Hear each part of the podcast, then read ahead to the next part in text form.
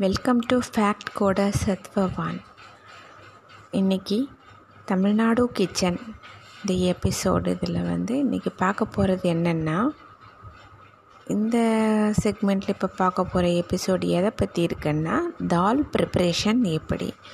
இது வந்து குக்கிங்கில் வந்து முன்ன பின்ன எக்ஸ்பீரியன்ஸ் இல்லாமல் ஃபஸ்ட்டு டைம் குக் பண்ண போகிறோம் நாங்கள் அப்படிங்கிறவங்களுக்காக அதுக்காகத்தான் இந்த பிகினர்ஸுக்கு என்னென்ன எப்படி பண்ணணும் அப்படின்னு டிப்ஸ் கொடுத்துட்டு வந்துட்டுருக்குறான்.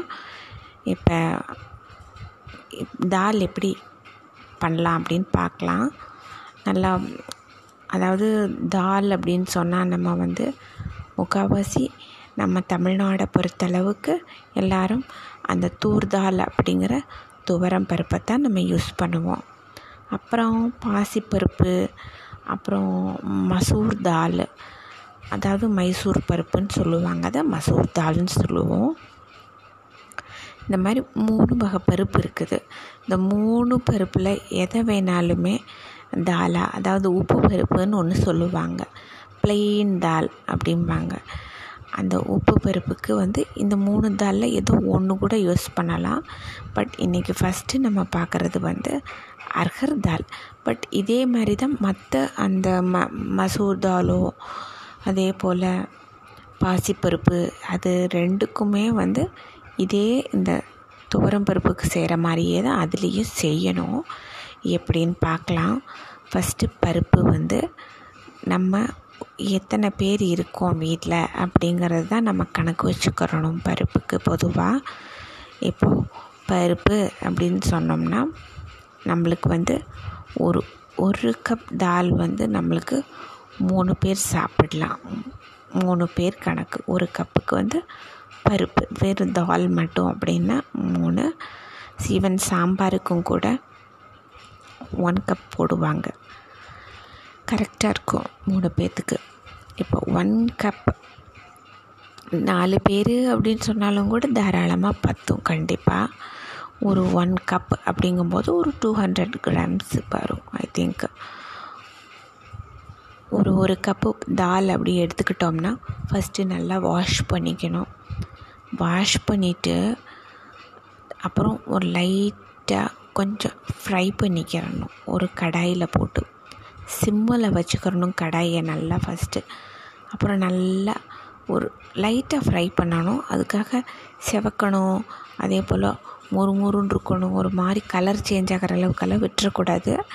லைட்டாக ஒரு ஃப்ரை பண்ணிவிட்டு எடுத்து வச்சுட்டு அப்புறம் அதில் வந்து தண்ணி ஊற்றணும் இப்போ ஒரு கப் நம்ம எடுத்துருக்கோம் அப்படின்னா டூ அண்ட் ஆஃப் கப்ஸ் தண்ணி ஊற்றலாம் தாராளமாக பருப்புக்கு. டூ அண்ட் ஆஃப் கப்ஸு இல்லை நிறையா நாங்கள் பருப்பு எடுக்கிறோம். எங்களுக்கு தண்ணி அளவு எப்படி தெரியணும்னு தெரியலையே அப்படின்னா சிம்பிள் மெத்தடு நம்ம ரைஸுக்கு நடுவிரல் பார்த்தோம் நம்ம. அந்த நடுவிரலில் ரெண்டாவது கணு அந்த ரெண் மூணாவது விரலில் அந்த ரெண்டாவது ரேகை. அதளவுக்கு தண்ணி இருக்கணும்னு பார்த்தோம் ரைஸுக்கு பருப்புக்கு அப்படின்னா அந்த ஃபஸ்ட்டு ரேகை மூணாவது விரலில் அந்த ஃபஸ்ட்டு ரேகை அளவுக்கு தண்ணி வந்திருக்குதா அப்படின்னு பருப்புக்கு மேலே கை வச்சு பார்க்கணும்.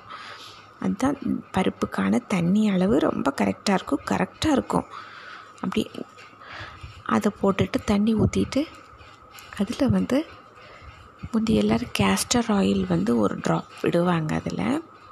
இல்லை எங்களுக்கு கேஸ்டர் ஆயில் வந்து பிடிக்காது அப்படின்னா வெர்ஜின் கோகோனட் ஆயில் அது ஒரு டூ ட்ராப்ஸ் த்ரீ ட்ராப்ஸ் விடலாம். இல்லை அதுவும் பிடிக்காது அப்படின்னா நல்லெண்ணெய் வி விடலாம் அதில். ஒரு ரெண்டு ட்ராப் கூட விடலாம் தாராளமாக ரெண்டு ட்ராப் மூணு ட்ராப் தாராளமாக விடலாம்.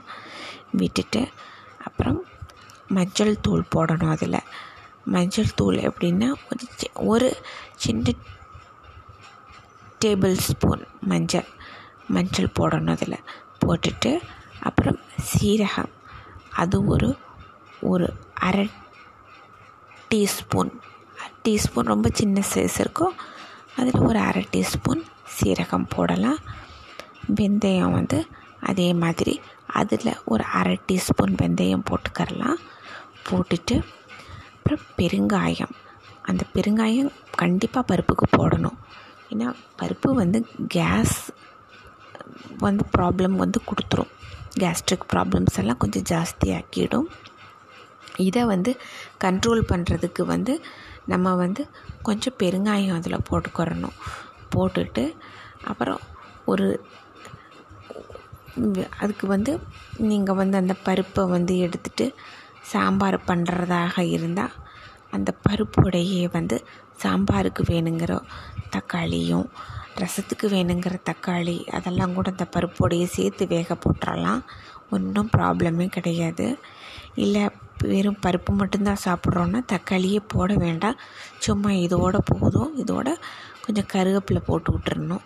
நல்லா வாஷ் பண்ணிவிட்டு கருவேப்பிலை வந்து ஒரு அஞ்சு அதுக்கு மேலே போட்டால் கசந்துரும். ஒரு மாதிரி டேஸ்ட்டு ஜாஸ்தி கருவேப்பிலை தான் ஜாஸ்தி தெரியும் அதில். அதையும் போட்டுக்கிறணும். அதை போட்டுட்டு நல்லா க்ளோஸ் பண்ணிடணும். க்ளோஸ் பண்ணிவிட்டு விசிலுக்கு விட்டுறணும். விசில் விட்டுட்டா அதை எடுத்துட்டா உப்பு போட்டுட்டு அதுக்கு வந்து விசில் வந்து ஒரு மூணு விசில் அப்படிங்கும்போது பருப்பு நல்லா வெந்துடும் வந்தோடனே ஆஃப் பண்ணிவிட்டு கொஞ்சம் நேரம் விட்டுட்டு தான் ஸ்ட்ரீம் எல்லாம் அடங்கின உடனே தான் நம்ம வந்து அந்த வெயிட்டை ரிமூவ் பண்ணிவிட்டு அப்புறம் வந்து மூடியை திறந்து அந்த பருப்பை பார்க்கணும் நம்ம. பருப்பை பார்த்தா கொஞ்சம் நல்லா தெரியும். அதில் அப்புறம் உப்பு சேர்க்கணும். உப்பு சேர்த்துட்டு அப்புறம் அதுக்கு தாளிக்கிறதுக்கு இதே மாதிரி ஒரு எண்ணெய் விட்டுட்டு அதில் கடுகு உளுத்தப்பருப்பு அப்புறம் க்ரீன் சில்லிஸ் சேர்க்கணும் அப்படின்னா நல்லாயிருக்கும் ஒரு க்ரீன் சில்லிஸை வந்து கட் நல்லா பண்ணிவிட்டு கொஞ்சம் உள்ளே இருக்கிற அந்த விதை வந்து ரொம்ப இருந்ததுன்னா அதை ரிமூவ் பண்ணிவிடுங்க அதை போட்டுட்டு நல்லா தாளிச்சிடணும். தாளிச்சிட்டு அதை இந்த பருப்பில் கொட்டிடலாம்.